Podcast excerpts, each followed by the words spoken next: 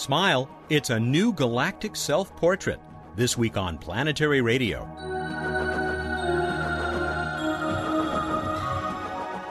Hi, everyone. Welcome to Public Radio's travel show that takes you to the final frontier. I'm Matt Kaplan. So, you think you know what the Milky Way looks like? Maybe not. Astronomers Bob Benjamin and Thomas Dame will share new revelations about the shape and structure of the galaxy we call home. We are also just moments away from a Phoenix mission update. Emily Lakdawalla will help us celebrate confirmation that the white stuff exposed by Phoenix really is water ice. Later, we'll join Bruce Betts for another What's Up look at the night sky. And Bill Nye the Science Guy is back with his own enthusiastic take on Martian water. And if that's not enough, we've got more space news at planetary.org, including a story about three super Earths found circling a star 42 light years away. Water on Mars. You can go all the way back to the first sightings of the polar ice caps for evidence. But we've never actually dug in and found any. Not till now, anyway. Emily, they did it. Yes, they did. They found the ice that they were looking for. And with remarkable ease. Yeah, well, you know, they, they found that bright, white, smooth material just by landing on it because the thrusters blew soil away. But it took them actually a few weeks to be able to confirm that, yes, it's ice. But they finally got the evidence they needed this week. That evidence was that they'd been digging around in this site called Dodo Goldilocks. And while digging, they'd pulled out some of these chunks of white material from the ground. And there were a few candidates for what that white material could have been. And the two chief candidates were either ice or some kind of salt deposit that had been left behind as groundwater evaporated. Well, those chunks disappeared after four days of being exposed to the Martian air, and salt just doesn't do that, so it must have been ice. And we know that it that it's water ice, not CO2 or dry ice, because it would have disappeared, but a lot faster. That's right. Um, carbon dioxide ice is really very unstable at the temperatures, the relatively warm temperatures of the Phoenix landing site during the summer. During the winter, the carbon dioxide ice would actually sit around on the surface for a long time, but the uh, imaging team likened it to regular water ice on Earth and its behavior at 140 degrees Fahrenheit, which you know it wouldn't last very long. So the carbon dioxide ice would have gone away very quickly. If people go to uh, planetary.org, either uh, taking a look at your blog or the very nice feature done by our uh, colleague uh, Sally Rayl, AJS Rayl, they're going to see this little sequence that shows you the ice disappearing, sublimating. And really, that's what it took. It wasn't any fancier analysis from the, the TEGA experiment or anything like that. Nope, it's really as simple as that. There you see it. There you don't. It's uh, Sol 20 and Sol 24. Ice chunks were there on Sol 20. They were gone on Sol 24. It's that mm. simple. All right, so where are we now? I the latest that I have seen is that uh, things are going pretty well. This data problem, uh, I guess they are beginning to get a handle on it. But you get something as simple as a couple of doors, spring-loaded doors to an oven. That's right. The TEGA team is not getting any love from fate. They've had just one little problem after another with their instrument. To be fair to them, their instrument is one of the most complex I've ever heard of being sent on a space mission. So it's no surprise that they're running into some problems, but gosh, it would be nice for them to get some luck now. Right right now the problem is that they're tried to open a second set of doors on their instrument and those doors they barely popped open. There's just a little slit open over their oven and I haven't heard anything from the team about whether they think they're going to be able to get a sample in through those doors or not. But they don't have any options for trying to get the doors open any further. They're just spring loaded. It's like a jack in the box. You release the hmm. latch and the door should pop right open, and there's nothing more you can do. Well, still plenty of reason to congratulate the entire Phoenix team.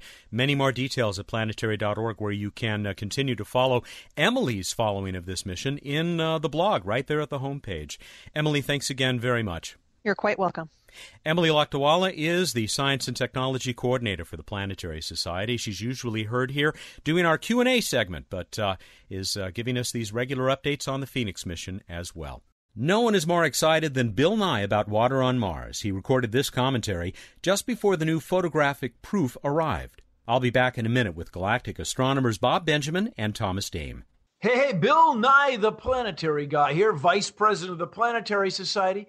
What are we looking at this week? Well, take a look on Mars. The Phoenix lander has scraped away the surface just a few centimeters, the, the width of your thumb deep, and there's this white material. White, stark white, like maybe it's chalk.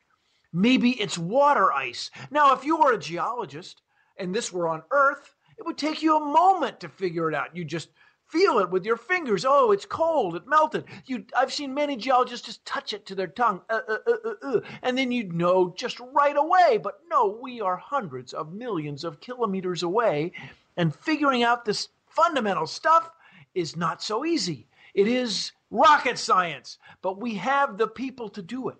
If we find water, my friends, it will mean there are hectares and hectares, acres and acres of water on Mars. And maybe once there were living things there. If we discover them or evidence of them, it will, dare I say it, change the world from hundreds of millions of kilometers away. Space exploration is as exciting as it gets right now, my friends. Stay tuned to planetary.org. I'll talk to you next week on Planetary Radio. I gotta fly. Bill Nye, the Planetary Guy.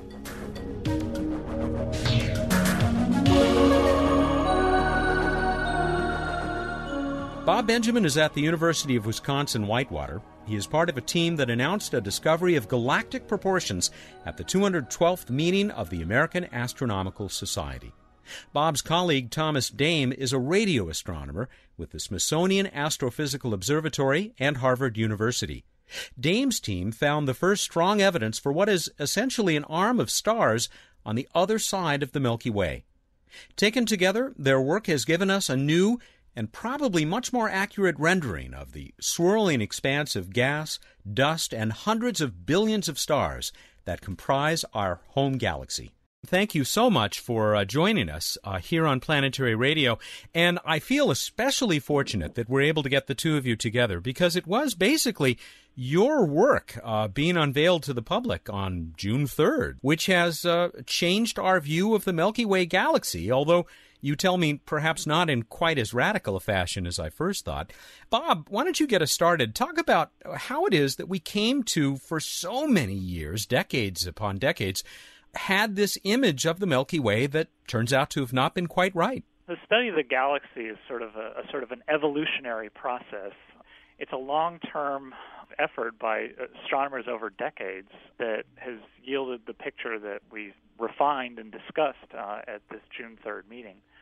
The study of spiral structure dates back to 1951 when uh, an astronomer from Yerkes Observatory first announced the, the detection of uh, three spiral arms in the Milky Way. From that point on, astronomers pieced together a picture, mostly uh, from looking at the results of radio telescopes surveying the molecular and neutral uh, interstellar gas, to form a picture of a, of, a, of a spiral galaxy in which outside the central region of the galaxy we had four major arms that also seemed to be traced by regions of star formation. What prompted the meeting that just a few weeks ago was the unveiling of a new survey of uh, mid infrared data taken from the Spitzer Space Telescope that was a survey of the galactic plane, where we looked, we got basically a completely clear view at these wavelengths of all the star formation and all the stars in the galactic disk. And so we decided with this sort of new, you know, observational view of the Milky Way that it was a good time to get people together to talk about sort of the overall structure, what what all of these things that we were seeing uh, would look like from above.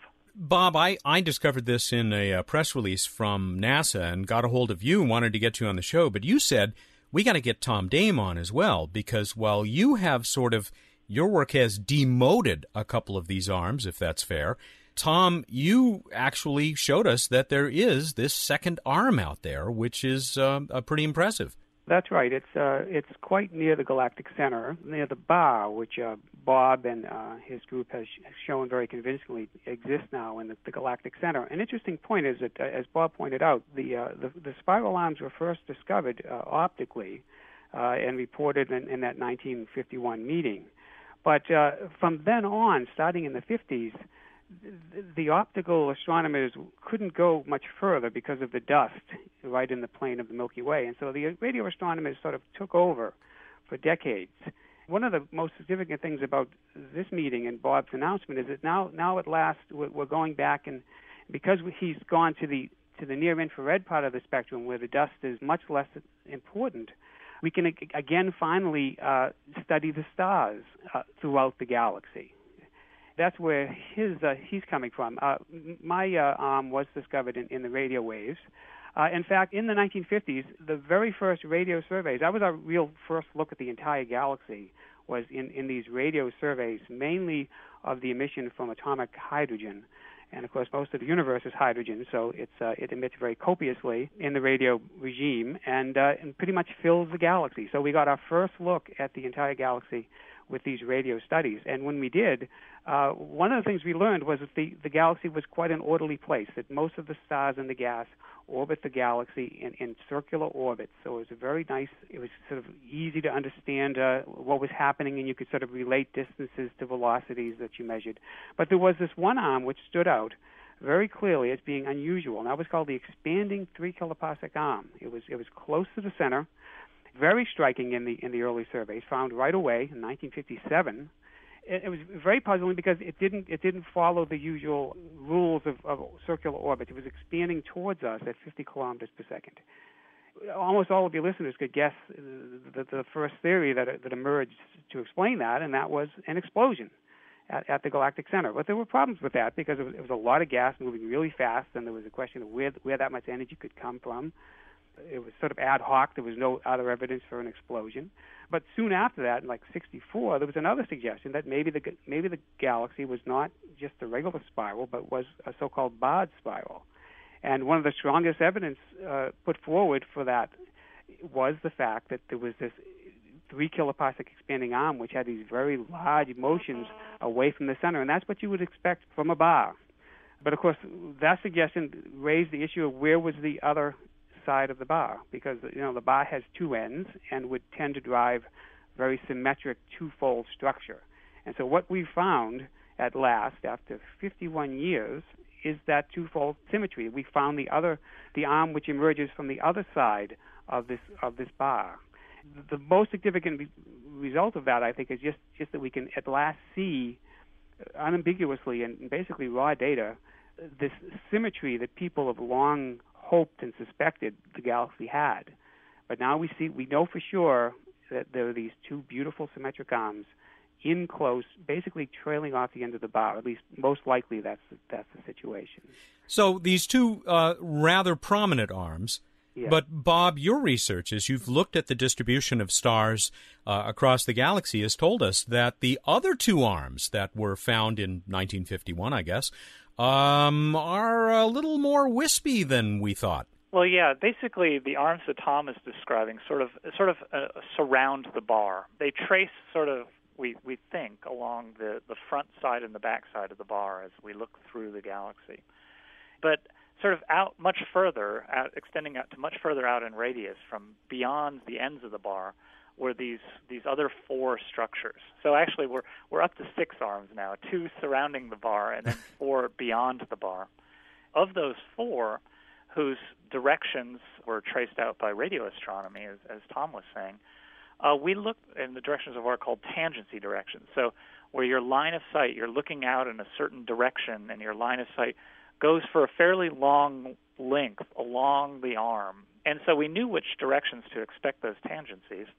And when we looked at the number of stars uh, that we saw using these mid infrared wavelengths, where we didn't have to worry about dust, we saw that in one direction, sure enough, there was this huge enhancement of stars. I And it turns out it's about a, an increase in the density of, of the old stars, red giant stars, by about a factor of 30%, which is pretty significant. And uh, so we said, oh, well, that's exactly what we expect. People have said that that's a spiral arm tangency, and there is an enhancement of stars right in that direction.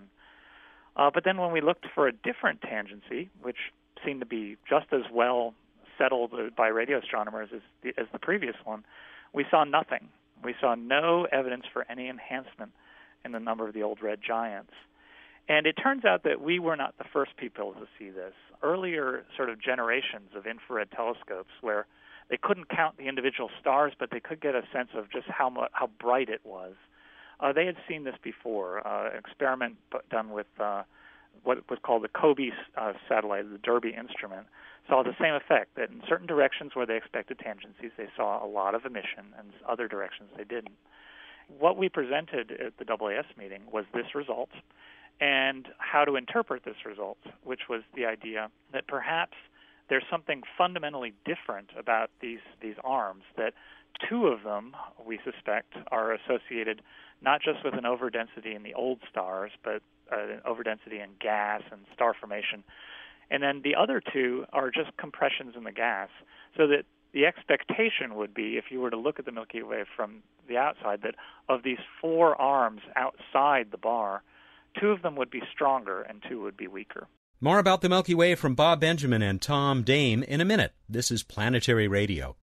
I'm Sally Ride. After becoming the first American woman in space, I dedicated myself to supporting space exploration and the education and inspiration of our youth. That's why I formed Sally Ride Science, and that's why I support the Planetary Society. The Society works with space agencies around the world and gets people directly involved with real space missions. It takes a lot to create exciting projects like the first solar sail, informative publications like an award winning magazine, and many other outreach efforts like this radio show. Help make space exploration and inspiration happen. Here's how you can join us. You can learn more about the Planetary Society at our website, planetary.org/radio, or by calling 1-800-9-WORLDS. Planetary Radio listeners who aren't yet members can join and receive a Planetary Radio t-shirt. Members receive the internationally acclaimed Planetary Report magazine. That's planetary.org/radio. The Planetary Society, exploring new worlds. Welcome back to Planetary Radio. I'm Matt Kaplan. My guests are Bob Benjamin of the University of Wisconsin Whitewater and Tom Dame of the Smithsonian Astrophysical Observatory and Harvard. Their just announced findings have reshaped our image of the Milky Way galaxy. What strikes me as, as I listen to the two of you is how very much your work complements each other, though you have taken very different approaches and uh, use very different instruments. That's exactly right, and, and, not not just the uh, the three kiloparsec expanding arm work, but of course as a radio astronomer, uh, we are complementing the work of Bob. In fact, to support what Bob said about this uh, tangent direction, which showed no enhancement in the in the old stars, that arm, which is called the Sagittarius Carina arm, is to radio astronomers the most well-defined, prominent, grand design spiral arm in the galaxy. Hmm. You know, if you ask a radio astronomer, what's what's your best example of a, of a of a grand design, beautiful logarithmic spiral arm that goes almost all the way around the galaxy? Sag Carina was it, and Bob's telling us that you know maybe it's one of these secondary gas arms. So it's, it's quite an interesting uh, result. There are still many, many books out there. When they show you a picture of the Milky Way galaxy, they basically show you something that looks like Andromeda. With these revelations, is there another galaxy of all the millions out there that you would point to and say, yes, that one with that bar and those two very prominent arms, that's probably what we look like? Well, that's actually one of the uh, the goals of galactic astronomy to get a, a more a, a sharper picture of what the Milky Way would look like from outside, so that we can study Milky Way-like galaxies both from the inside and from the outside. You know, one of the the uh, the fun things about having been involved in this project is we provide wanted to provide a graphic that tried to capture what the current thinking, and of course it'll evolve over time and maybe may change dramatically again. Um, but the current thinking on the the structure of the Milky Way. So it sort of serves as a police sketch. Um, you know, we have we have all of these different witnesses who have described different things. The artist's conception was sort of a, a an attempt to blend all of these features together and then you know we can shop it around to uh, people who study galaxies from the saying, outside, saying, you know, have you seen this galaxy? And uh, I actually have gotten some suggestions from people who study, uh, study other galaxies, saying, "Hey, check out this one. Maybe mm-hmm. maybe this one's similar to the Milky Way." Tom, is yeah. there is there or either of you actually? Uh, can you share the the names? I mean, well, you know, we, Bob and I and, and others at the meeting worked a lot on this, and especially Jay Gallagher, who's an who's an expert on external barred spirals, and and that was one of our goals was to find the best possible uh, Milky Way analog. And I don't think we did settle on one one of the ones that I like, from my knowledge of the galaxy, that when I saw it, I said that looks like our galaxy was was M M109 Messier 109. But uh, you know, other people have other other favorites. But Messier 109 has quite beautiful, basically two large large arms, as described by Bob, and then and then some intermediate arms, which potentially are gas arms, and it shows a beautiful bar, and possibly even this this uh, sort of long bar, short bar, which we haven't actually talked about, but was another sort of finding of the uh, the Spitzer survey. We will, of course, post links to uh, places online where people can learn more about your work and CM 109 and perhaps that artist rendering, Bob, that you talked about. We're essentially out of time, but I, I got to ask you uh, where your research is headed now, or do we know everything we want to know about the Milky Way? Somehow I think the answer is no. Bob? Oh, well, I think there's a there's a whole different sets of directions we can go. I, I intend to continue uh, working on the stellar structure of the Milky Way, the tracing out the arms, tracing out the bar, um, tracing out structures using the old red giants of the Milky Way, and seeing if we can really pin down the the hard numbers for the the mass of the mass per unit area of the Milky Way's disk, so that people can use that as a starting point for figuring out how gas flows in that in the gravitational potential provided by that mass. Mm. It basically to provide the initial conditions for uh, people who want to model spiral density waves in the galaxy. Tom, very quickly, where do you go from here? Uh, well, we, we have a lot of uh, work to do right away on the on this uh, fire arm, which we finally uh, uh, identified. Uh, an, an interesting thing about this arm is that it's actually not not weak. it's not you know most discoveries are discovered just above the noise level, but in fact, this one was just hiding in a lot of stronger features in the galactic center. The center region is very complicated. But it's actually um, quite a strong feature, and so we're going to go after it uh, with various other telescopes, the Green Bank telescope, to look at it more sensitively in, in the atomic gas. We're going to look for star formation in these arms. Uh, we're going to try to f- follow them further out and see if they actually do connect to both ends of the bar. So we have a lot of work to do on this, um, uh, and other people are joining the effort almost daily.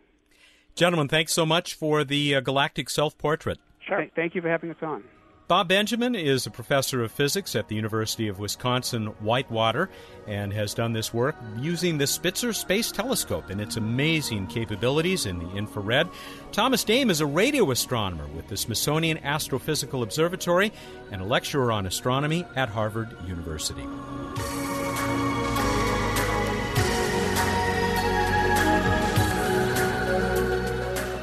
Time for What's Up with Dr. Bruce Betts, the Director of Projects here at the plant. It is really hot. It's really hot. it's even hot back here. We should stop complaining, I suppose. But yeah, it's really hot by most any standard these days. Well, he's the Director of Projects for the Planetary Society, nevertheless, in very hot Pasadena, California. Cool me off with talk of the night sky. Oh, it's going to be so cool. it's dark and soothing, cool and relaxing. It's like, like, like ice, just a few inches under the surface. That's exactly. So go out. Hey, they found ice. Isn't that cool? Phoenix. Isn't that cool? That is cool. It really is water ice. That is so great. And you know, our own Emily Lakdawalla had uh, had found the images and, and already had them in a little movie the the day before the release. And so uh, apparently they agreed when they did the calibrated images, the nice version, seeing ice sublimating in the trenches of. Mm-hmm. Uh, the trenches of Phoenix. She's good. She's just she's just darn good. Spiffy Keen gets mm-hmm. on those raw images right away. Mm-hmm. So yeah, well, let's uh, we should come back and talk more about ice because it's really a big deal. I'm just going to talk about it now for Phoenix because everyone expected the ice there, but it was kind of one of their big goals was to study water ice. So it would have been kind of a bummer if it weren't. So the fact that they found it within a, a few centimeters of the surface and, and in no already time. getting to it in no time, in no time at all, is fabulous. Mm-hmm. Very exciting. And did you notice the picture of our DVD? Carrying a well, quarter with, million names and with visions ice on it now, or is it just dirt still? Dirt. They dropped dirt clods on it. yeah, our dirty DVD our dirty... on Mars, as one of our listeners said. yeah, yeah. Leave it to the society. Well, we got some nice. There are nice color pictures out there now of the uh, the dirt. Hey, we got to. You're going to run out of time to tell us about the night sky here. Eh, there's nothing really interesting. It's just the usual, huh? Yeah. Well, no, but let's tell you what the usual is. We've got in the early evening, we have uh, Mars and Saturn over in the west growing closer together until their July 10th conjunction when they get quite close. So right now you've got Saturn uh, on one side of Leo's bright star Regulus, and you've got Mars on the lower side, lower right, coming up, and Mars kind of reddish, Saturn kind of yellowish. It's good time. Jupiter coming up in the mid evening now in the east, brightest star like object out there is high overhead in the pre dawn. If, if it's the brightest star like object and it's not moving rapidly, that's Jupiter. On to this week in space history. Hey, it's uh, 150 years ago as I'm sure you've been waiting for, the anniversary of the birth of George Ellery Hale, famous astronomer. Uh huh. Guy who they named a 200 inch telescope after. Uh-huh. Your All telescope. around impressive. Yes, my tel- my own personal telescope. And uh, and then uh, sad note, 1971 it was this week when the Soyuz 11 crew died during reentry. I remember that well. Yes. On to random space fact. Touching, isn't it? It is. I'll give you a quick one. And it's undoubtedly repetitive, but we're talking about water ice on Mars, and it's good for people to remember. Water ice on Mars acts like carbon dioxide ice on Earth, like dry ice. It goes straight from a solid to a gas. We say that it sublimates. And indeed, uh, it was uh, seen to be sublimating in those pictures from Phoenix. So, uh, so there's a quick random space fact. On to trivia question. We asked you, speaking of Phoenix, what's the height of the rocket that launched Phoenix? How'd we do?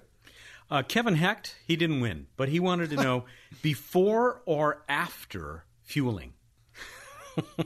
to within the error accuracy I'm looking for, doesn't matter. And we have guys who, uh, listeners who really care about accuracy because he was concerned that the cryogenic uh, fuel and oxidizer would shrink the rocket a little bit. Mark Smith went nuts because he couldn't find a schematic. So he gave three different versions with fairing, sans fairing.